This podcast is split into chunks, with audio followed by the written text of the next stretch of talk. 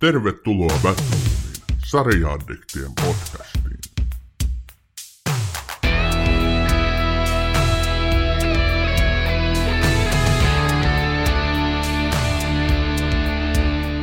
Tervetuloa Batroomiin, rakkaat kuuntelijat. Onpa upea olla taas eetterissä. Siitä mennään vierähtänyt melkein kolme kuukautta, kun viimeksi oltiin äänessä ja odottavan aika on ollut pitkä. Mutta nyt laukaistaan Batroomin syyskausi käyntiin. Pam!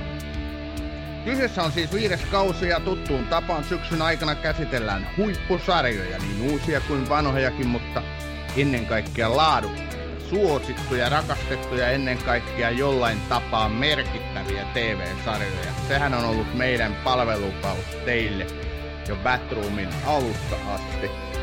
Mutta mitä kuuluu vakiokasvomme, vai pitäisikö sanoa vakio äänen, Ossi Rajala? Miten on kesä mennyt? Mitä unohtumatonta ja merkittävää olet tehnyt? Yön huiveissa, tylsää ja kaunista, laiskana soi musiikki. Katso mua nyt, suutele mua, valehtele kauniisti. Hei valonkantaja, viaton et ole sinäkään. Näin lauloi heinolalaislähtöinen muistaakseni Heinolasta lähtöisin oleva Otto Grunström tehosoke, tehosekoitin, sokoitin, eli tehosekoitin orkesterinsa kanssa. He, saipas tehosekoitettua sinutkin Sami tässä hetkeksi. Mutta minullahan menee vallan mainiosti, tämä on viides kausi. Ja aika uskomatonta, että me saadaan tämäkin alkuun. Me ollaan tässä alustavasti sovittu, että tuonne kauden loppuun jotain jänskää väännetään, mutta katsotaan, katsotaan sitä sitten, jos sinne asti päästään. Mutta ainakaan korona meitä ei estä, tai mikään muukaan tauti, koska etänähän näitä tallennella. Joo, me ollaan edelläkävijöitä, me ollaan podcast-rintaman genren pioneereja. Me aloitettiin nämä hommat samalla tekniikalla kuin edelleen jatkamme. Eli joka kerta, kun me pistetään nämä vehkeet päälle, niin me kirotaan ensimmäiset 10 minuuttia, kun mikään ei toimi. Ja niinhän tänäänkin kävi. Mutta jostain syystä, jos te meidän äänemme nyt kuulette, niin saatiin ainakin jotain aikaiseksi. Mutta sä jätit kaikki ne kymmenen kuuntelijaa, jotka oli meidän langoilla äsken, ja sitten sä päräytit tätä tehosekotinta. On muuten hyvä bändi, loistava, että se tekee comebackin kun sä teho, tehosekottimen sanat löit tiskiin, niin varmaan ne kaikki häippäs. Mutta toi, olin kysymässä sulta, että mitä merkittävää ja unohtumatonta sinä teit kesällä? Kerropa nyt vähän kuulumisia. Miten kesä meni? Onko sä tehnyt muutakin kuin hevostellut? Jotain hyödyllistä? Kerro. Kannoin valoa, valoa mökkiin hölmöläisen tavalla.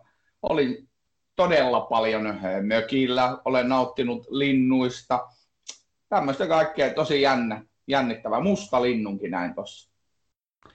Jännä kesä sulla. No, mitäs merkittävä olet katsonut televisiosta? Mä olen ollut viime aikoina muistelemassa Amerikan aikaani, eli niitä reilua 300 tuntia, jotka, jotka vietin Manhattanilla. Mä oon ollut itse asiassa tota, no, tämän meidän tämänpäiväisen sarjan parissa, sillan parissa, mutta myöskin Billionsia on tullut tuijoteltua tosi paljon. Hyvä valinta. Mä taas olen katsonut ranskalaista huippusarjaa Le Bureau, eli Vakoja verkosto. Tämä on lupaus kuuntelijat, siitä tulee Bathroomin jakso. Le Bureauta ei voida ohittaa, jos puhutaan tästä meidän palvelulupauksesta, eli laadukkaista TV-sarjoista. Se on kerta kaikkiaan käsiteltävä. Mä, kat- mä katsoin sitä putkeen nyt neljä kautta. Aivan huikeen hyvin tehty, erittäin intensiivinen, kaikin tavoin niin kuin merkittävä TV-sarja, ei muuta voi sanoa. Mulla meni aika hyvin noin kesän katselukokemukset sitten siinä, mitä nyt joitain elokuvia tuli myöskin katteltua nyt, kun te- elokuvateatterit on ollut pitkälti kiinni, eikä päässyt nauttimaan sinnekään, niin on tullut sitten katteltua noista striimipalveluista erinäisiä elokuvia. En kyllä muista yhtään mainitsemisen arvosta, etten alas tätä aikaa nyt siihen täyttää, mutta että upeaa, että vihdoinkin nuo elokuvateatteritkin pikkuhiljaa aukeavat, että pääsee katsomaan. Nythän on tullut Tenet, tämä Nolanin, Christopher Nolanin uusin tekele, mitä on odotettu pitkään ja oikeastaan useita vuosia, että se nyt pitäisi tässä heti kohta äkkiä pian mennä kattoon.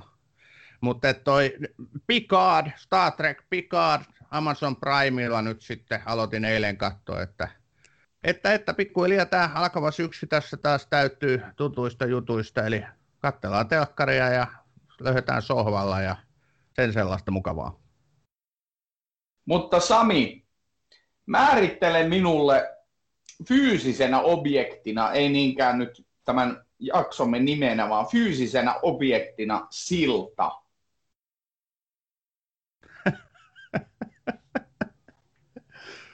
Määrittele minulle fyysisenä objektina, mitä tarkoittaa silta. Sitä kun sä kysyt. Mm.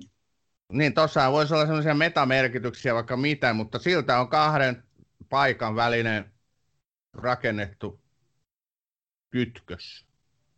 Mm, kyllä, se on jonkun lahden tai joen tai yleensä veden, mutta nykyaikana myös erilaisten objektien yli rakennettuja kohteita. Nyt sitten mielenkiintoinen asia on se, että kun ajattelee siltaa, niin esimerkiksi sodassa silta on joko niin väylä vapauteen tai väylä uusille rintamille, mutta siltahan voi olla myös raja. Eli siltoja sodissa usein suojellaan sen takia, että ne on aika merkittäviä kulkuväyliä. Ja tästä päästäänkin sitten päivän teemaan. Kerropas mulle nyt, miksi me sillasta päätettiin käynnistää tämä kausi. Mitäs tässä ruotsalais-tanskalaisessa melkein kymmenen vuotta vanhassa alkuunsa saaneessa tekeleessä on nyt sitten niin erikoista, että me päätettiin se ottaa mukaan käsittelyyn. Sä oot varsinainen sillan rakastaja, et sillan rakentaja, vaan sillan rakastaja, niin kerropas nyt meille. Kiitos tästä, että, että tota, otit multa tämä sillan rakentaja roolin pois, että mä voin sitten ihan rauhassa viljellä riitaa tässä riidan kylvejänä tässä meidän lähetyksissä, mutta Siltahan ei ole siis 10 vuotta vanha. Ensimmäinen kausi tuli 11 vai 12. Mutta... Niin, kauanko siitä onkaan, Ossi? No siitä on yhdeksän vuotta. Siitä ei kaudesta. Niin ei lähelläkään kymmentä. Niin mä korjaan, ei lähelläkään kymmentä. Yhdeksän Ensimmäinen ja kausi, puoli. mutta koska tuli Sami viimeinen kausi? Tuli 18. Pari vuotta. No se taitaa olla pari vuotta sitten kyllä, jos. Mutta siinä päästään tähän mun alkuperäiseen kysymykseen, miksi tästä pitää, no siihen on useampia syitä, se on Nordic Nuori merkkipaalu, se on tanskalais-ruotsalaisen viideteollisuuden merkkipaalu, se on skandinaavista viihdehistoriaa, se on laajimmalle levinnyt pohjoismainen TV-sarja, siitä on tehty yli kymmenen erilaista versiota ympäri maailmaa, todennäköisesti niitä tehdään koko ajan lisää. Se on monella tavalla poikkeuksellinen TV-sarja. Otan se oikeassa ja mehän käsiteltiin Sorjosen yhteydessä tätä asiaa just, että Sorjonen on paljosta velkaa sillalle. Et kyllähän se käynnisti semmoisen pohjoismaalaisen synkään, pimeän tämmöisen rikostraamasarjan niin kuin tuotannon, että et, niin kuin tästä genrestä kiinnostuttiin. Silta oli siinä edelläkävijä. Ja nyt on sitten tosi paljon helpompi myydä niitä sorjosia ja karppeja tuonne Netflixiinkin, kun he tietävät, mitä ostavat, kun kuulevat, että on Nordic Noir. Et tota, kyllä, siltä oli edelläkävijä monella tapaa. Itse mä en nyt, mä sanon jo heti, että mä en nyt sarjaa pidä sinänsä rakenteellisesti tai niin kuin juonellisesti tai tuotannollisesti mitenkään kovinkaan erikoisena, mutta se on siis hyvä sarja, hyvä rikossarja ja muuta, ja kyllä me se tänään puretaan osiin ja palasiin, laitetaan kunnolla analyysiä, että miksi, mutta et, se on ihan ok, mutta ei nyt mikään maailman huippueliittiin kuuluva TV-sarja. Mä, mä jatkan sen verran, että me meinaan Ossin kanssa, kun me suunniteltiin tähän kauden niin sisältöä, totta kai me nyt ollaan suunniteltu sitä koko kesä, niin toi pohdittiin, että mitä me nyt sitten tehdään, tai mistä me nyt puhutaan ja käsitellään, että nyt alkaa niin kuin, ole runsauden pula niin kova, ja sitten niin törmätään aina siihen, että toinen ei ole nähnyt kokonaan tai yhtään, ja sitten joudutaan vääntää siitä, mutta jostain syystä nyt sit silta päätettiin kuitenkin laittaa tähän alkuun, että nyt joudutte ottamaan sen. Joo, me väiteltiin myös tästä sillan, sillan tuota hyvyydestä. Mun mielestä se on ö, loistava sarja. Sillan perusteema, jokainen kausi on teemotettu eri tavalla. Silta on siinä mielessä niin kuin erilainen sarja moneen, no, moneen muuhun sarjaan nähden, että siinä joka, se on multiplotting, eli tämmöistä niin monijuonellista, eli siinä on, siinä on niin rakenteellisesti jo käsikirjoitusvaiheessa tehty niin useampia tasoja tähän, että pääjuonena on aina tämä rikos, mitä joka kaudella selvitetään, mutta sitten siellä alla on teemona perhettä ja yhteiskuntaa, maahanmuuttoa, mitä milloinkin. Joo, kyllä ensimmäinen kausihan on siinä ta- sillä tavalla oikein sellainen benchmark, eli haluttiin niin kuin mahdollisimman raaka keissi päräyttää käyn alkuun, eli, eli tosiaan ekalla kaudellahan löytyy se silvottu ruumis, torso, on aseteltu Juutirauman sillalle täsmälleen siihen puoliväliin, missä menee Ruotsin ja Tanskan raja, ja siksi ruotsalainen rikoskomissaario tai rikospoliisi, en muista arvoa, ja sitten tanskalainen vastaava, niin alkavat tehdä yhteistyötä rikoksen selvittämiseksi, ja se ensimmäinen kausi on siis todella synkkä ja pimeä. Ja siinä meille esitellään Saaka Noreen, tämmöinen malmölainen rikospoliisi, hyvin erikoinen persoona, tällainen sosiaalisesta, niin kuin, miksi se sanottaisiin hienosti, sosiaalisesta eristäytymisestä, tämmöinen Asperger kautta autismin kirjosta kärsivä kautta nauttiva naispoliisi.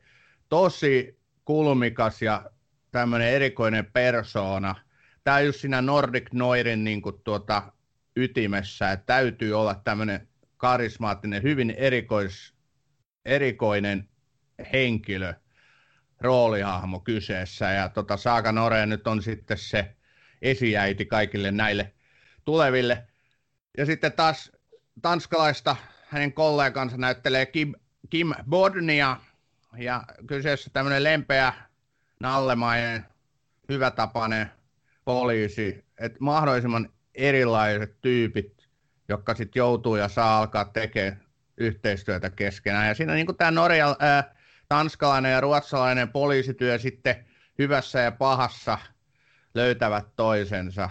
Et nämä on niin ne alkuasetelmat.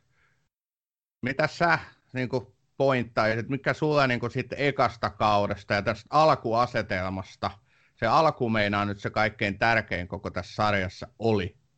No se alkuhan on siinä mielessä tärkein, että pääkäsikirjoittajaksi sarjan luojaksi merkitty Hans Rosenfeldhan sanoi sano tästä, että tämähän on siis alun perin niin kahden TV-yhtiön yhteistyöksi tilattu. Eli siis Tanskan yleisradioyhtiö ja Ruotsin yleisradioyhtiö SVT tilastan, että tehkää rikossarja. Ja sitten, että tota, siihen pitää olla kaksi, kahden niin maan poliiseja mukana tässä rikossarjassa, koska niin, haluttiin luoda tämmöinen yhteistyöprojekti. Ja tämä on siis oikeasti ihan muutamalla sanalla tilattu näiltä käsikirjoittajilta. Ja sitten ne miettii, että miten se tehdään. Ja, ja sitten tosiaan, jotta varmasti saataisiin varmistettua niin juonellisesti, ne halusivat, että siinä juonessa on jotain järkeä ja uskottavuutta, niin juonellisesti se saataisiin varmistettua, niin tuodaan tämä ruumis Juutirauman sillalle, eli Öresundin sillalle, keskelle sitä rajaa ja sitten sille, että toinen puoli ruumista on tanskalaisen ja toinen puoli ruotsalaisen. Ja sillä, sillä tavalla niin juonellisesti varmistettiin, että tässä ollaan todellakin niin nyt tekemässä ruotsalais-tanskalaista sarjaa. Joo. Ja itselle se oli tota, totta kai se sillan seilaaminen sitä on itsekin muutaman kerran tullut edestakaisin vedettyä, vaikka se aika kallista onkin autolla ajaa, mutta kuitenkin niin, niin tota, mä kovasti nautin siitä. Se on yhdenlainen merkkipaalu tässä eurooppalaistumisessa. Se tuli just 2000-luvun alussa ja silloin Suomessakin oltiin vahvasti menossa Eurooppaan. Tota, se on helppo tehdä tanskalaisten ja ruotsalaisten, ruotsalaisten yhteistyötä tämmöisen TV-produktion niin tiimoilla, koska ensinnäkin tämä on melkein kaksoiskaupunki, tai meille, otetaan sana melkein pois, tämä on kaksoiskaupunki. Siis on tämmöinen kapea salmi, minkä välissä on silta. Siinä on Malmö, onko se nyt Ruotsin kolmanneksi suurin kaupunki, ja Kööpenhamina, Tanskan pääkaupunki, Tanskan suurin kaupunki. Ne on niin jatkuvassa vuorovaikutuksessa keskenään. Se on sitä pendelöintiä, työmatka, liikennettä ruotsalaisten ja tanskalaisten välillä. Se on hyvin niin kuin pitkään jatkunutta, se on, se on toi perinteikästä ja se on luontevaa. Se on vähän niin kuin kävelisi täällä Hämeenkyrössä tuossa Pappilanjoen toiselle puolelle ja moikkaisi, terve taas. Et ei se sen erikoisempaa ole. Se on komea silta sitä, paitsi että sä sanoit, että se on kallis ylittää, niin, niin, niin muuten totta vieköön on. Taisi ottaa 50 euroa, kun mentiin yhteen suuntaan. Asetelmat oli siis tämä, mutta sitten tiesitkö sitä Ossi, että tähän haettiin myöskin niin kuin norjalaisten NRK, kun se oli. Joo, NRK. Ja, ja sitten myöskin Suomen, Suomen tota Yleä haettiin tähän yhteistyötäntöön mukaan. Ja oliko se niin, että Yle jopa jotain tarjosi ja antoi, koska Ylen nimi kyllä mun mielestä vilahtaa siinä, siinä niin krediiteissä. Mä en nyt muista ihan tarkkaan, että mikä se, mikä se niin konkreettia oli, mitä yleisesti tarjosi. Oliko se sitten no, vaan ne niin varmaan lupautunut ostaa sitä, mutta tässä, tässähän on siis usein näissä, näissä tota, jos katsot jotain suomalaisiakin tai suomenruotsalaisia sarjojakin, missä niin on, niin siellä on usein tuottajina SVT, että varmaan ne jotain pientä rahaa, en mä tiedä siis, en mä löytänyt ainakaan tuossa... Niin Vallanderissakin on MTV muuten aika vahvasti mukana, mm. tuli mieleen joo, kyllä. Et me ollaan yhtä suurta perhettä, me pohjoismaalaiset. Mutta sitten tuosta sillasta, kun sä puhuit, että se on kaksoiskaupunki, niin sehän on ihan totta, mutta sitten kun tätä sarjaa tosiaan tehtiin neljä kautta ja siinä välissä oli pakolaiskriisi 2015, niin sehän muutti sen sillan luonteen. Silloin 11, kun sarja alettiin tekemään, niin silloin se oli kaksoiskaupunki. Siellä ei kysyttäisi henkkareita sillä sillalla näitä pendelöijiltä, mutta 15 Joo. jälkeen niin edelleenkin kysytään papereita. Ja nyt se on oikeasti raja. Ja se, niin kuin, se vaikutti näihin tekijöihinkin sitten tällä varsinkin viimeisellä kaudella. Et siellä huomioitiin tämä pakolaiskriisi ja näitä asioita. Mm. Siinä ensimmäisellä kaudella niin tämmöinen pohjoismaalainen yhteiskuntajärjestys, niin siinä halutaan niin kuin jotenkin sitä tuoda esiin, että millaisessa niin kuin ympäristössä poliisit toimivat ja millainen on se yhteiskunta ja millaisia ongelmia siinä yhteiskunnassa on. Että tämähän on aina halunnut niin nostaa. Mun mielestä tässä on jotain semmoista hyvin ruotsalaista just siinä, että halutaan niin esittää näitä yhteiskunnan ongelmia ja kuinka pirun hyviä Pohjoismaat, varsinkin tietysti ruotsalaiset, on näiden yhteiskunnallisten ongelmien hoitamisessa. Et siinä ekalla kaudellahan se, se koko murha perustuu siihen, tai se murhasarja perustuu siihen, että, että, toi on, että se murhaaja, se rikollinen haluaa esittää nämä kaikki yhteiskunnan epäkohdat. Oliko niitä jotain 5-6 kohtaa? Siinä oli just, siinä oli tota, naisten oikeuksista, seksuaalivähemmistä ja mitä kaikkea. Siinä oli, siinä, siinä oli maahanmuuttajat ja kaikki niin kuin nämä ongelmakohdat. Ja tota, ne oli niin kuin osia, mitä sitten Saaka Noreen ja Martin Rolle, se, mikä se oli se... Hade! Martin Hade! Hade! Ja sitten kun, siinä on hauska, kun se just esittelee sitä, niin siinäkin se muuttuu, kun se Saaga esittää, Saaga Noreen Malmö Lens Criminal, se esittelee itsensä aina Malmö Lens Criminal, Saaga Noreen, niin tota, kun se esittelee sitä Martinia, niin se on aina Martin Rude, Rude, ja sitten se Martin Kore. Tanskalaiset puhuu niin käsittämätöntä kieltä, mutta siis joka tapauksessa kyllä Martin ja Kim Botnia, jotka muuten, joka muuten Kim Botniakin on siis ää, tanskalaisissa TV-sarjoissa ja leffoissa pitkäaikainen pahis. Et se on siis Tanskassa tunnettu kaveri, sen lisäksi se oli jossain vaiheessa Tanskan nopein jätkä, se oli 100 metrin pikajuoksu. Niin ja, ja pituushypyssä. Joo, tämä oli semmoinen hauska yksityiskohta, kun mä hänestä kanssa luin. Joo, sillähän on meri, merittejä, vaikka muille jakaa sillä Kim Podnialla jotain, oliko se ukrainalais-puolalaista suku, sukujuurta, se nimi Bodniahan on Ukrala. Häh? On juutalainen. No joo, siihen oli just tulossa, mutta se ukrainalainen sukunimi hänelle, Bodnia. Kyllä. Tämä juutalaisuus nimenomaan, että sittenhän Kim Bodnialla meni hermot siinä kolmannella kaudella. Kaksi kautta hän on mukana, mutta kolmannella kaudella rooli on jäämässä pienemmäksi. Ja sitten toi, hän vetäytyy tässä sarjasta sitten alkuvaiheessa ja sanoi syyksi tämän Malmöön, Malmöössä päätään nosta, nostavan juutalaisvihan. Et se oli aika, mä en ollut tätä aiemmin, aiemmin niin tiedostanut, kun mä tein taustotusta tähän jaksoon, niin törmäsin tähän niin Bodnian lausuntoon, että aika vahva kannanotto. No se on, se on aika vahva kannanotto, mä katsoin useamman sen haastattelun tuossa tuossa tähän jaksoon valmistautuessa, niin Bodnia aika suorasukainen tanskalainen, mutta siis joo, voi se sanoa mitä vaan niihin syiksi, miksi se lähti sitä sarjasta, mutta se yksinkertaisesti sen rooli pieneni niin paljon, ettei siinä olisi ollut siinä hahmossa enää mitään järkeä. Siis se yksinkertaisesti... Joo, ja siinä, siinä vaiheessa kolmannen kauden alussa myös minä vetäydyin, koska myös minusta toi sarja menetti sen niin kuin 50 prosenttia. Jos Saaganoren on 50 prosenttia, eli Sofia Helin, niin sitten Kim Podnian Martin Ralle oli se toinen 50 prosenttia. Et, ja kun toinen lähti, niin ei siitä toisestakaan enää ollut sit niin paljon jäljellä kautta iloa. Sitten se alkoi mulla menettää niin kuin se sarja merkitystään. Vaikka no mä, se oli ihan ok kaveri se, joka siihen tuli tilalle. Tuure, Tuure Lindhardt oli muuten, siis, joka on sitten kolmannella neljännellä kaudella, jonka rooli on taas täysin erilainen, koska siis äh, Tuure Lindhardin esittämä Henrik on taas, äh, se on niin enem, enemmän veli ja tämmöinen äh, rakastaja tälle, tälle tota, saagalle, kun taas siis Martin Rode Kimbotnia esittämänä on enemmän isä ja tämmöinen ystävä, läheinen ystävä, psykiatri, joka neuvoo.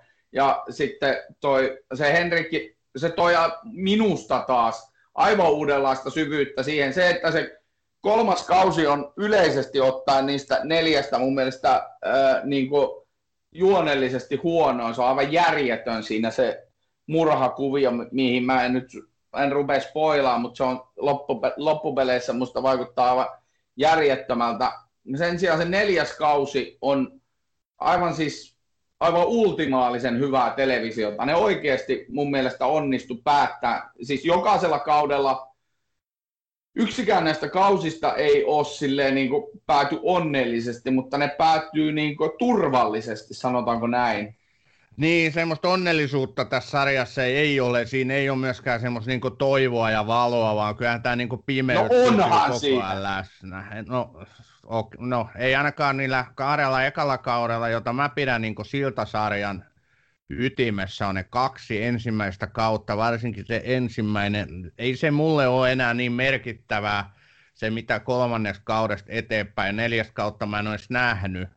Mutta on tietysti, kun sä sanoit, että se, ja mä oon lukenutkin, että, että neljäs kausi onnistuu hyvin sulkeen sen ympyrän luonnollisella tavalla, niin se kyllä houkuttaa, että täytyy jossain vaiheessa katsoa, mutta että kyllä mä niin kova Kim Bodnia-fani olin, että kun he oli niin, he oli niin hemmetin hyvä kaksikko, Saakanoren ja se Bodnia, että en mä sitten toi, et en mä sitten enää innostunut oikein kolmannen kauden puolella. Et, et puhutaan alkuun niistä kahdesta ensimmäisestä ja, ja edelleen sulta niin sitä vaadin nyt selitystä – että mikä, niissä sit, mikä tässä sarjassa oli niin erilaista, erikoista, merkittävää, että siitä nousi tämmöinen tietynlainen lippulaiva.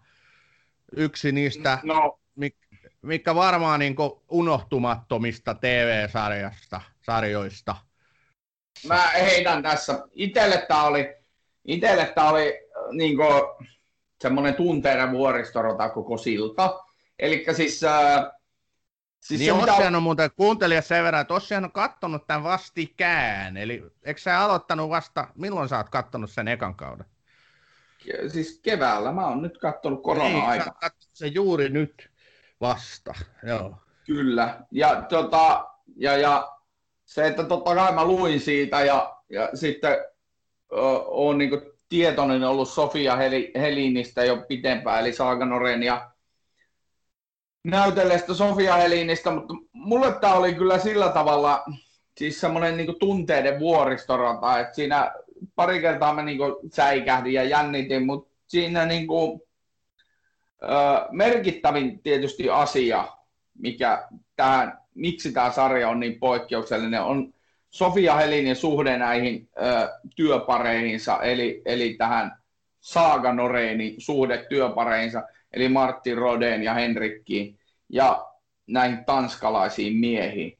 Ja se, niin kuin, se, miten se sen esittää, miksi se jää, esim. tähän oli Briteissä, pyöri BBCllä, niin tämähän oli jotain sen niin kuin, vuoden katsotuimpia sarjoja, joka vuosi, kun tämä tuli, nämä kaudet, niin tota, pienillä eleillä, siis Sofia Heli, vanha teatterinäyttelijä, opiskelu ihan siis akateemisesti teatteria Tukholmassa, niin Sofia Helin tota, pienillä eleillä, silmillä, kaikella saa esiin semmoisen epävarmuuden, semmoisen niin ulkopuolisuuden, semmoisen, mihin aika moni samastuu. Mäkin samastun siihen ulkopuolisuuteen. Mä koen sitä varmaan päivittäin tuntuu, että on aivan pihalla tässä kaikessa.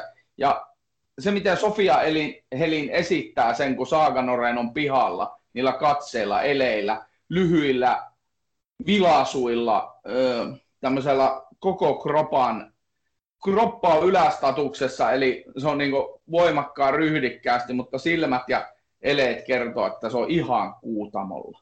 Niin se on, niin kuin, se on vahva semmoinen näyttelijäsuoritus. Ja sitten kun siihen lisätään sekä ekalla että tokalla kaudella Kim Botnia, niiden yhteistyö, silmäkontakti, kontakti, Kim äh, Botnian räjähtävät naurut, semmoiset, mitä me kuullaan myös sitten myöhemmin Killing Evissä, äh, kun hän siinäkin roolia vetää erilaista toki.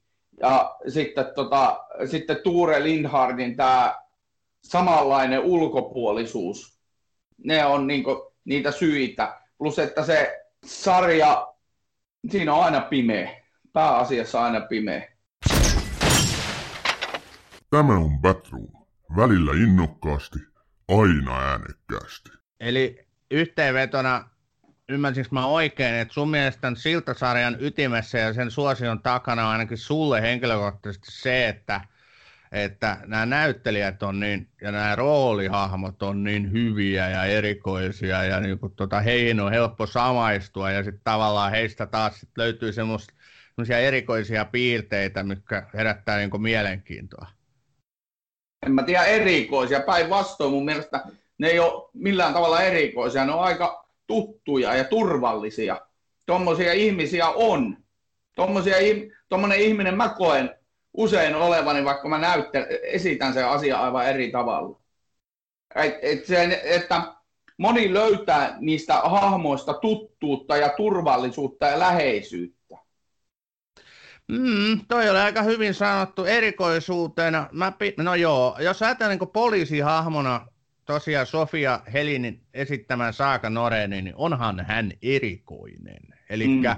just tällainen, niin kuin, ei tiedä mitä se ajattelee, ei tiedä mitä se tekee seuraavaksi. Hyvin kömpelö kaikissa sosiaalisissa tilanteissa, mutta pää toimii kuin partaveitsi, eli loistava niin kuin, tota, rikoksen selvittäjä. Ja se, että hänellä on niin nämä kaksi puolta. Jos mä ymmärsin oikein, niin Saaka Noreen, siis, ei kun Sofia Helin siis näyttelijä, oli alkuun hyvinkin epävarma, että mitä hänet odotetaan tämän roolin suhteen. Ja hän niin joutui kovasti tsemppaa itseään ja hän haki kollegoiltaan valtavasti niin kuin tsemppiä ja erityisen tältä luojalta, sarjan luojalta, tältä roolingilta, että toi ja sitten hän niin kuin opiskeli kaiken mahdollisen Aspergerin oireyhtymästä ja sai paljon myös tsemppiviestejä, niin kuin, oliko se niin kuin Aspergerin oireyhtymän yhtymää niin kuin tuota, käsittelevistä alustoista, eli, eli näitä, näitä henkilöitä, jotka itse kärsivät siitä. Ja, ja hän sai niin sieltä sit lisää maustetta siihen roolisuorittamiseensa. Että toi, onhan se hyvin erikoinen niin hahmona, mutta kyllä kieltämättä se tuttuus ja turvallisuus onhan siis maailma täynnä meidän, missä tahansa sä voit törmätä niin kuin niihin henkilöihin, joilla on tämä sama, sama niin kuin, jos voidaan sanoa ongelma, ehkä väärä sana. Mutta sitten taas tämä hänen vastaparinsa, tämä, tai hänen parinsa, kollegansa, tämä Martin Rode, niin ihan, ihan tavallinen semmoinen nallekarhu, nauravainen isähahmo, perheellinen, ylensyön, tai siis ylipainoinen ja kaikkea. Niin, ja hänellä on myös siis, hänellä myös piuhat napsaistu. Niin joo, hänen... siinä alus, alussa, että tota mm. oli tullut just piuhaleikkauksesta, eli toi alapää vähän, alapää, alapää vähän oli vähän her- Alapää oli vähän herkkä ja sitä kyllä siinä sarjassa sitten taas kurmuutettiin kunnolla. Mutta kyllä näiden niin kuin, hahmojen kautta, että millaisia nämä hahmot on, että kun ne on rakennettu niin kuin juurikin ihan tieten tahtoen tällaisiksi, kun ne onnistuttiin sitten myös toteuttaa, niin se koko sarja rakentuu sen ympärille.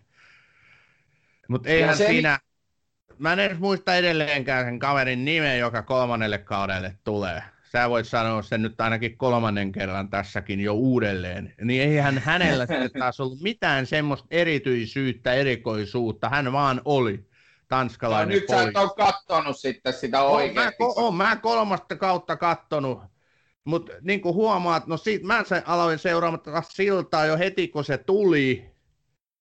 Ja tota, kolmas kausi, koska se nyt käynnistyi jotain 2015 vai milloin se oli? Niin, öö, ei, siitä nyt tokko, ei siitä nyt tokko se viisi vuotta. Ja siltikin olen unohtanut kolmannesta kaudesta alkua lukunottamatta melkein kaiken. Et kyllä se niinku, ei se vaan enää vaikuttanut, koska se ei ollut minkään arvoinen se roolihahmo, minkä tämä henkilö, joka nimeä en muista, toi siihen sarjaan. Mun mielestä taas ne, kun ne on tosi paljon Saakan kanssa samanlaisia, niin ne niin kuin, tuovat toistensa erilaisia puolia esille, mikä sitten, no mä en rupea spoilaamaan tätä enempää, mutta, mutta niin kuin, sanotaanko nyt, että he, he auttavat toisiaan olemaan sellaisia kuin ovat. Mun mielestä todella hyviä. Ja siis tota, Ture Lindhartin on niin kuin myöskin tässä sarjassa päähenkilönä olevat Saaga, tai mä koko ajan puhun Saaga sekaisin, mutta siis Sofia Helin ja Ture Lindhart ja Kim Botnia on niin kuin maidensa niin kuin tämmöisiä menestyneitä näyttelijöitä. Ne on periaatteessa sama niin kuin ne on sekä teatterissa että TVstä tuttuja. Toikin oli toi Ture Lindhardt jo tuossa, mikä tämä on tämä Dan Brown filmatisointi, tämä, tämä ei veijareita ja pyhimyksiä, kun demoneita ja se kuitenkin. Enkeleitä ja demoneita. Enkeleitä ja demoneita, niin oli tota, toi Tuure Lindhardt jo mukana siinä, että se on pitkä linja myös kansainvälinen näyttelijä ja niiden se ammattitaito ja valmistautuminen näkyy tässä. Ja tässä tullaan muuten siihen, mistä me puhuttiin jonkun verran, sivuttiin tuossa Sorjos-jaksossa. Eli tämä sarja sai tarpeeksi tuotanto, tuotannollista rahaa ja tukea, että sekä Sofia Helin, Tuure Lindhard että Kim Botnia pystyvät kuukausikaupalla ennen kuvauksia valmistautumaan esittämään näitä hahmoja. Sofia Helin valmistautui monta kuukautta. Se meni muun muassa kauppaa esimerkiksi ennen kuvauksia. Meni Saaga Noreenina ja testasi ihmisten reaktioita. Ja siis niin kuin tämmöistä, että sinne niin kuin tullaan siihen, että raha ei tuo onnea, se ei tuo osaamista, mutta tietynlaista niin kuin tämmöistä rauhaa ja niin kuin valmistautumismahdollisuutta se tuo. Mutta mä sitten luin Sofia Helinistä, että hän alkoi pikkuhiljaa inhota tätä roolihahmoa ja hän ei halunnut ajatella sitä ollenkaan, että hän halusi niin kaiken vapaa-aikansa käyttää ihan muuhun kuin siihen, että tämmöisenkin niin puolen hänestä luin. Siis Sofia Helin ei ole, jos mä oon nyt ymmärtänyt oikein, niin mikään kauhean suuri tai hänellä ei ollut mikään kauhea merkittävä ja pitkä ura missään TV-ruudun puolella ainakaan niin kuin aiemmin, eli hän oli teatteri, teatterilavoilla enimmäkseen viihtynyt ja meritoitunut, mutta ei hän mikään iso nimi myöskään Ruotsissa ollut ennen tätä. Mutta mm. toi, mutta tiedätkö mikä se ja ymmärtänyt, Mä oon ymmärtänyt, että hän on edelleen, niin kuin, hän ei edelleenkään tunne sitä kaikkea omakseen, oma, niin kuin, hän ei eniten viihdy edelleenkään niin TV-ruudussa, vaan haluaisi sinne teatteripuolelle palata. Näin mä oon ymmärtänyt. Mutta tiedätkö missä, tota, missä TV-sarjassa se oikeasti ensimmäisen kerran 96 oli? En mä muista. Rederiet, varustamo.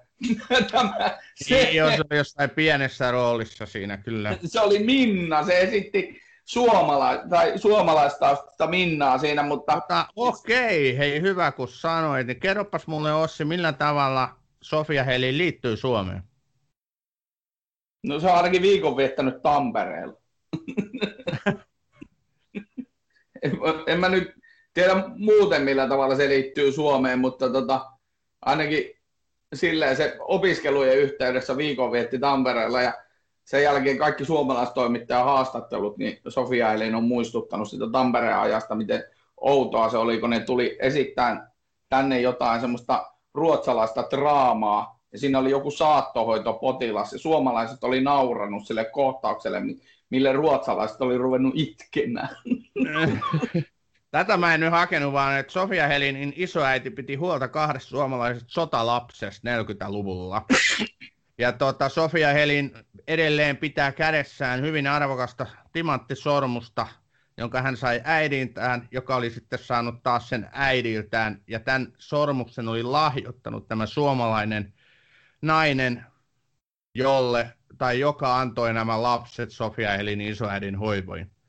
Eli tota, kuusi, äh, kuusi timanttia ja kaksi safiiria, eli on täytynyt olla kyllä hyvin, hyvin merkittävä varakas tämä suomalaisäiti.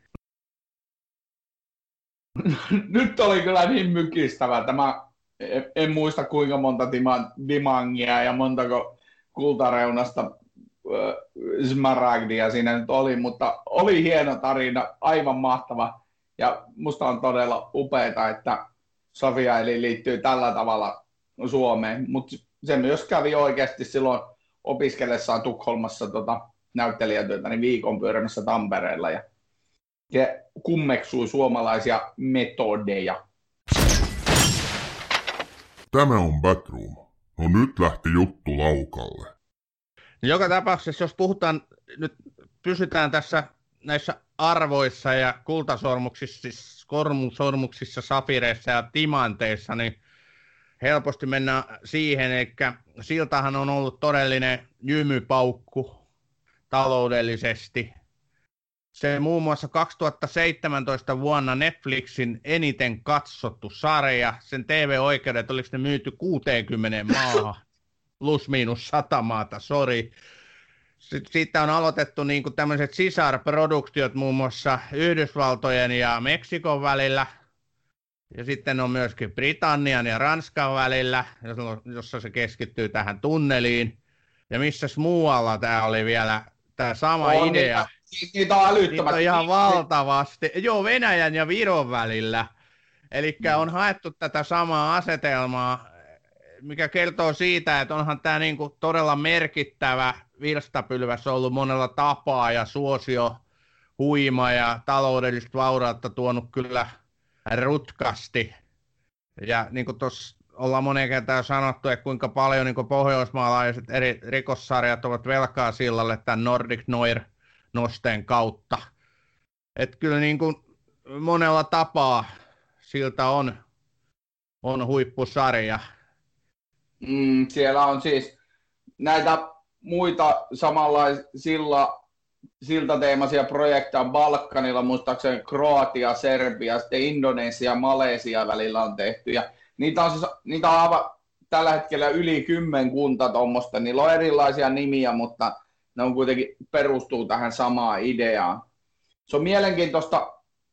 Mun on pakko tässä nyt mainostaa tätä, että siis Hans Rosenfeld, joka on tämän sarjan pääkäsikirjoittaja ja puhutaan usein luojana, niin hän on siis, minulla on henkilökohtainen suhde häneen.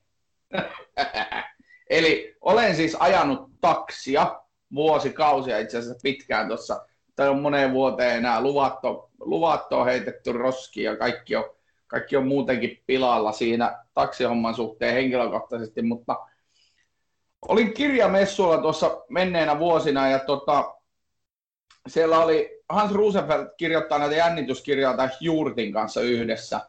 Ja ne oli sitten esittelemässä omaa uusinta teostaan siellä. Ja tota, mä olin sitten ihan tuossa Messarin, eli Helsingin messukeskuksen tolpalla, ja siihen tuli semmoinen iso pitkä mies, digi parimetrinen varmaan, ja ruotsia, ruotsia tota, tai siis englantia puhuen ruotsi, ruotsalaisella tavalla sanoi, että lentokentälle ja sitten siihen tuli toinen kaveri ja nostettiin matkalaukut kyytiin ja kaverit lähti kentälle ja sitten alettiin juttelemaan ja, ja tota, hän kertoi sitten, että he ovat kirjailijoita ja sitten mä että joo, okei. Okay. Onko teillä tullut kirja, että olitte, joo, meillä tuli kirja. Ai, joo, joo, joo. Me ollaan kirjoitettu useampikin kirja tuossa ja sitten, sitten tota, Roosevelt nimenomaan maksoi sillä omalla kortilla. En mä kehdannut kysyä sitten siinä kyydin aikana, olen tämmöinen jäyhä suomalainen, niin tota, en kehdannut kysyä hänen nimeensä. Sitten, sitten se maksoi sillä omalla kortilla. Sitten mä katsoin, että okei, okay, joo. Tämmöinen kaveri nyt oli sitten kyydissä siinä. Olisi siitä varmaan nimmarinkin saanut, jos olisi älynyt pyytää. Mutta se on myös sanottava, että silloin vuosia sitten, vaikka sillä, ekat kaudet oli ilmestynyt, niin en olisi niin kuin osannut häntä siihen yhdistää. Joo, ei hän silloin vielä kovinkaan maineikas ollut, enkä tiedä onko edelleenkään, koska kyllähän hänen niin kuin, nimi on hukkunut kaiken ton kohun ja pöhinän alle. Että en mä nyt tiedä, onko hän nyt sit saanut ohjattavaksi tai tuotettavakseen jotain erityisempiä sarjoja jatkossa, mutta et, oh, kyllä mä... onhan sillä nyt kolmas kausi on menossa. No niin, mutta eteenpäin. Mitä kolmas kausi, mistä? No siitä niiden uudesta sarjasta, mikä on Marcella, mikä on Netflixillä. Niitä on jo kolmas kausi. Just joo, mutta hei, nyt korjataan nyt niitä lukuja, mitä mä tuossa heittelin vähän kesäterässä näköjään. Niin siis sarjan esitysoikeudet on myyty lähes 180 maahan, ei 60, vaan 180. Ja, se, ja Suomessa parhaimmillaan on siltaa katsonut 440 000 katsoja ja se on tämän kokoisessa maassa kuukaa paljon, varsinkin kun lineaarinen telkkari on mitä on nykyään. Ja tota, se oli siis Netflix-palveluiden suosituin sarja Suomessa vuonna 2017, ei sentään niin kuin Euroopan laajuisesti tai maailmanlaajuisesti, mutta että merkittäviä lukuja joka tapauksessa. Ja varmasti jatkoa seuraa. Ei toki siltaan, se on käsitelty, tai se on niin kuin tuo suljettu se silta, mutta et, kyllä sekin jotain kertoo, että et sillan, siis sinne kuvauspaikoillehan on myös syntynyt tällainen niin kuin uskollisten fanikuntien vaellus. Et, kyllä mäkin muistan, me oltiin Malmössä yksi yö, kun oltiin menossa Legolandiin perheen kanssa Tanskaan, niin Oltiin siinä just sitten sellaisessa ranta, rannan läheisyydessä siinä Jutirauman sillan kupeessa on semmoinen hotelli, niin siinä oltiin ja aina kun näki sen sillan ja näki sinne vastarannalle köpikseen ja katteli ympärilleen siellä Malmössä, niin jatkuvasti oli sellainen fiilis, että täällä on siltasarja kuvattu, että kyllähän se niin kuin siellä näkyy ja tuntuu myös se sarja sen sarjan olemassaolo. En tiedä millainen Kööpenhaminan puolella sitten kuitenkaan, mutta Malmöstä löytyy tuttuja paikkoja. Mm, siinähän on huvittava. Malmössähän pääosa niistä kuvauspaikoista, siinähän on niinku poistettu nämä, ne niinku suunnitteli sen rakentaessa, että siitä tehdään semmoinen yhtenäinen niinku kokonaisuus siitä Malmö Kööpenhamina, jota vaan sitten ne ajaa sitä siltaa. Josta on muuten huvittava yksityiskohta, Tuure Lindhard ja Sofia Helin sanoi tästä kolmannesta kaudesta, että, että tota, ne siis ajo joku, joku siis pari päivää edestakaisin sitä siltaa. kun ne kuvattiin niitä jakson, kun jokaisessa jaksossa ne muutaman kerran yli, ylittää sen sillan, niin, ne, niin kuin kaikki ne kohtaukset kuvattiin aina joka kaudella niin kuin kerralla. Niin, niin Kim Botniakin sanoi mun mielestä eka vai toka kauden jälkeen, että sitä me vaan sitten sahattiin yksi päivä sitä siltaa. Välillä, välillä siinä Saagan, tota, Saaganorenin Porschessa kahdesta, välillä yksi, välillä siinä, tuon Martin Roden autossa ja milloin mitenkin. Et tuli niinku tutuksi se silta. Voin uskoa sen kyllä. Mutta onhan ne tosiaan komeita maisemia ja Malmö on hieno kaupunki ja Kööpenhamina on hieno kaupunki. Että niin nämä puitteet ja miljö myös asettaa niin tosi hyvät, hyvät standardit tällä sarjalle. Mä usein näitä meidän Batroom-jaksojen aikana kritisoinut sitä, että mä en tykkää sarjoissa, jossa se miljö, siis tapahtumaympäristö on niin kuin rajattu ja sellainen mielenkiinnoton. Mä esimerkiksi ton meidän kuuluisan Breaking Bad-jakson aikana sitä kritisoin kovasti, että tapahtuu jossain naurettavassa Arizonassa. niin kuin, on tämä silta on kyllä toista maata. Komeet kaupungit Malmö ja Kööpenhamina ja niiden välillä massiivisen upea Juutirauman silta. Tuosta tuli mieleen muuten siitä Juutirauman sillasta, että, tota, että se on tosiaan kansainvälisesti ottaen se tunnetaan nimellä Öresund, se silta. Mm-hmm. Niin miksi se, mikä hemmetin nimi on Juutirauma? No suomalaisilla on näihin mikä hitoi rauma, mikä juutin rauma, niin kuin juutit eli tanskalaiset ja rauma. Tanska, tanska. Rauma. On, onko, onko nämä rauma sitten ruotsalaiset? En minä tiedä. Tällä, ek, tällä eksporilaisena mun on pakko kritisoida sanan rauma käyttöä joka yhteydessä. Pitää, tota, pitää perehtyä enemmän etymologiaan, mutta siis suomalaisillahan nyt on mu- varmaan senkin on joku hakkapelitat nimennyt sitten silloin 1600-luvulla, kun on sitä seilannut sitä siltaa yli. Ja mennyt. No, ei siinä tuo Kusta-luvulla kyllä että siltaa ollut, mutta... Ei, mutta Sal, piti Salmesta puhua, mutta... Kohtalaisen vanha silloin. Silloin 1600-luvulla, kun ne veti niillä porstella siitä yli. Tota, Jatkuvalla syötöllä. Tämä on Batroom. Välillä innokkaasti, aina äänekkäästi. Mä en tiedä, että mä olisin halunnut ehkä keskustella hyvinkin paljon tästä Nordic Noir genrestä, koska se on nyt edelleen niin suosittu ja tällainen tuotteistettu genre. Mutta nyt kun mä oon sitä, sitä alkanut pohtia niin kuin enimmäkseen, niin mun on vaik- hyvin vaikea löytää siitä kuitenkaan enää sellaista, niin kuin, että mikä se, mikä se niin kuin jujusin enemmän enää onkaan ja onko se niin tavallaan jo loppuun kulutettu ja syöty. Että joko sen aika meni, koska eihän nämä voi kopioida toisiaan yksi yhteen loputtomasti. Et täytyy myöskin löytää, löytyä sitten jotain uutta. Et pohjoismainen mm.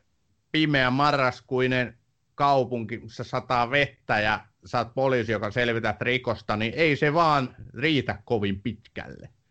Mm. Sitten no, se on huvittavaa, siis mä en tiedä kuinka paljon sä oot niinku lukenut tai kattonut näitä siis tosiaan Wallandereja, Pekkejä tai vaikka, vaikka Camilla Lekbergin Fjallbakka, josta mä oon lukenut tosi paljon. Siis enemmän se alkaa olemaan semmoista viihdettä jo, että ei, ei se Nordic ole enää, enää pelkästään se juttu, että näistä monella tavalla niin itselle suurin ja rakkain on sekä Millennium siis sekä leffoina että kirjoina on Millennium-trilogia Stieg Larsson, jossa siis on tämä ihmeellinen Lisbeth Salander, joka siis tota, tä, mutta se täytyy kyllä nostaa ruotsalaisista Millennium-sarja elokuvista sanoa, että vaikka Noomi Rapas vetää sen aivan loistavasti, sen Lisbeth Salanderin, niin tota, ei se jotenkin se, se kirjan Lisbeth Salander on jotenkin mystisempi ja, ja näin. Ja näissä on se, näissä tämmöisissä erikoisissa hahmoissa, sama niin kuin Sherlock Holmesissa ja Saga Norenissa, että, tota, että se pitää niin kuin, me ei saada siinä alussa tietää siitä liikaa, vaan se pitää niin hiljalleen avautua se hahmo. Ja mun mielestä tämä on niin Sorjosen jos ajatellaan niin pitkässä juoksussa se ongelma, että me tiedetään vähän liikaa siitä Sorjosesta heti siinä lähdössä. Mm. Joo, täytyy niin kuin hitaasti kerros kerrokselta, niin katsojalla pysyy mielenkiinto. Toi oli hirveän hyvä, kun saatit nyt esille tätä pohjoismaalaiskirjallisuutta. Mä oon ihan samaa mieltä, toi Larssonin Millennium-trilogia on huikea. Se on ehkä se ykkönen, mikä sen ykköskirjan nimi nyt olikaan? Miehet, jotka vihaavat naisia. Kyllä, niin se on yksi parhaista kirjoista, niin kuin ylipäätään kirjoista, mitä mä oon koskaan lukenut. Se on siis täydellisen vangitseva. Kyllä. Sitten kun ajatellaan, että toihan on siis ehtymätön niin kuin kultavaranto, noin pohjoismaalaiset rikoskirjailijat ja kirja, kirjat, mitä on kirjoitettu. Että Jumala kekka, jos ne alkaisi tehdä niin kuin laadukasta tuotantoa, TV-tuotantoa esimerkiksi jonkun Joo Nesbön kirjoista, niin jästä sentään sieltä löytyisi huikeita kirjoja. Että kyllä se lumiukko, minkä ne teki, minkä täydellinen Se on aivan Se on järjettömän huono elokuva. Kyllä. Se on, se on aivan huikea kirja, siis se on veret seisauttava, pelottava, synkkä kuin mikäkin väkivaltainen, jopa kauhu puolelle asettuva kirja, niin sitten ne tekee siitä semmoisen ki- Niin, mikä on se, Se ei ole niin mitään järkeä, ne sai siihen laitettua vielä huipputason näyttelijät, Fassbinder, Fassbinder on siinä ja sitten että siinä on muuten Sofia Helin käy näyttelemässä. Joo. Joo, et tuo, mutta joka tapauksessa, että nyt osaavin käsin ne Nesbön kirjat, niin morjes, se on tietysti, että norjalaiset pitää sitä hallussa, Nesbö ei varmaan ihan jokaiselle vaan luovutakaan, että se täytyy olla joku Hollywood-moguli, joka saa sitten oikeudet, ja ton lumiukon jälkeen, niin se varmaan kauheammin katsoo, että kenelle Joo, me siitä sanottiin tota, kotona, kun me katsottiin se lumiukko-elokuva, että tämä oli kyllä ihan kakkaukko, että se, se ei ollut kyllä, se oli, Onko se lukenut sen kirjan? ei, en vielä, pitää Se on ai, järjettömän hyvä. Mä luin sen ennen kuin mä katsoin elokuva onneksi niin päin. Ja sillähän on niitä kirjoja, eh, koko se Harry Hole, ei se ole Harry Hole, kun se on Harry Hool, niin koko sen niin kuin tämä, se, heti kymmenen löytyy semmoista loistavaa kirjaa. Ja samalla sitten tietysti nämä Läckbergit ja muut, mitä se on mainissikin, niin ja aika paljonhan on todellakin suomalaisia Matti Rönkää ja muitakin vielä, jotka haluaa mukaan näihin gameihin. Et onhan sieltä mahdollisuuksia tehdä vaikka mitä. Mutta kilpailu nyt se- markkinoilla on kova.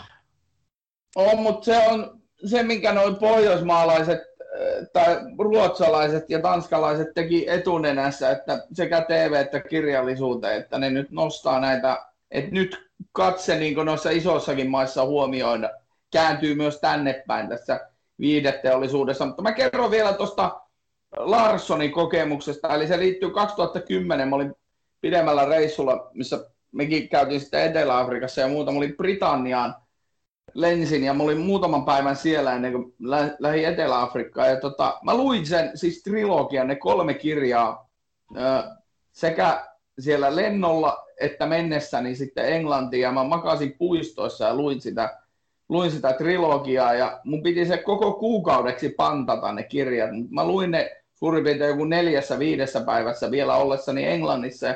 Sitten mä nousen koneeseen, jona lähdetään sinne Etelä-Afrikkaan, missä meidän, mekin sitten tä, nähtiin.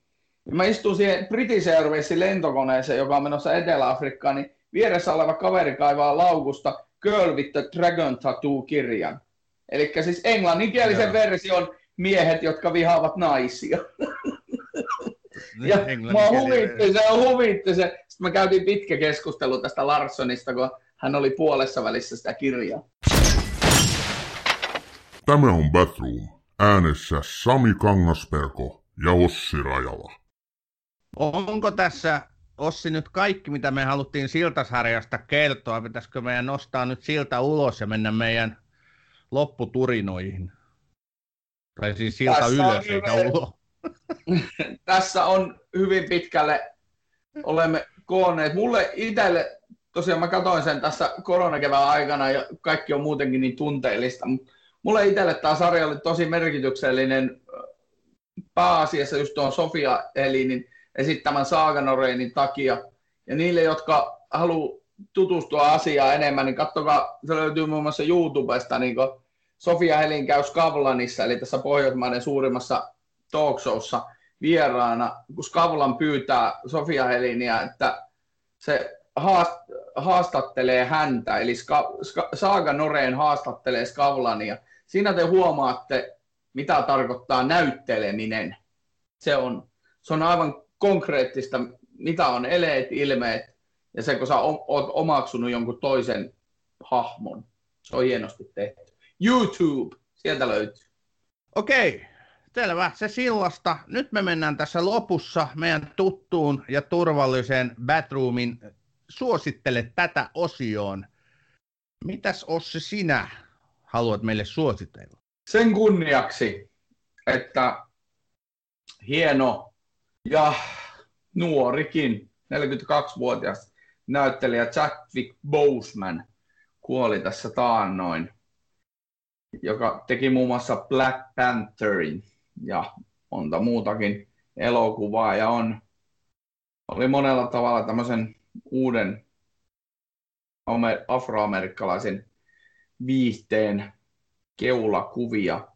Mä suosittelen ihan kaikille vaan, että kattokaa Chadwick Bosemanin tuotoksia. Oi ku hienoa, että sä otit muuten nyt tämän esille. Olipa hieno homma. Chadwick Boseman tosiaan yksi mun niin kuin, uusia suosikkeja. Totta kai kun Marvel-fani on ja Black Pantherit ja kaikki toki, mutta myös Netflixin tämä The Five Blood-sarja, joka jäi hänen viimeisekseen. Siinä Bosemanissa oli jotain todella karismaattisia. Hän totta kai, kun vähemmistö, vähemmistöön kuulu, niin keräsi myöskin paljon, paljon niin kuin semmoista fanikuntaa osakseen. Hänen esiintymisensä myös erilaisissa niin tällaisissa ulkopuolisissa jutuissa siis tarkoitan, että, että hän halusi olla esimerkki monille afroamerikkalaisille ja halusi niin kuin, tuoda esiin omalla tavallaan sitä sanomaa. Niin todella, todella, hieno, todella hieno mies. Mutta okei, mä sitten kyllä suosittelen ihan erityyppistä, eli ajattelin, että jos ja kun nyt tämä alkava syksy tuo tarpeen heittää aivot narikkaan, niin kuin se meille monelle tuo, eikä todellakaan jaksa mitään hilveän laadukasta ja semmoista superhienoa katsoa, niin mä suosittelen sarja Snowpiercer, Netflix.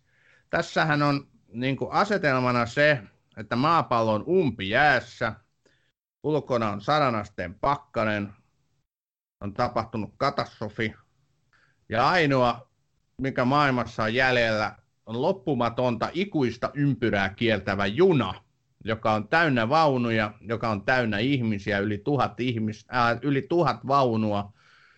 Ja näihin vaunuihin ihmiset, siis maailman loput ihmiset on jaettu yhteiskuntaluokkiin.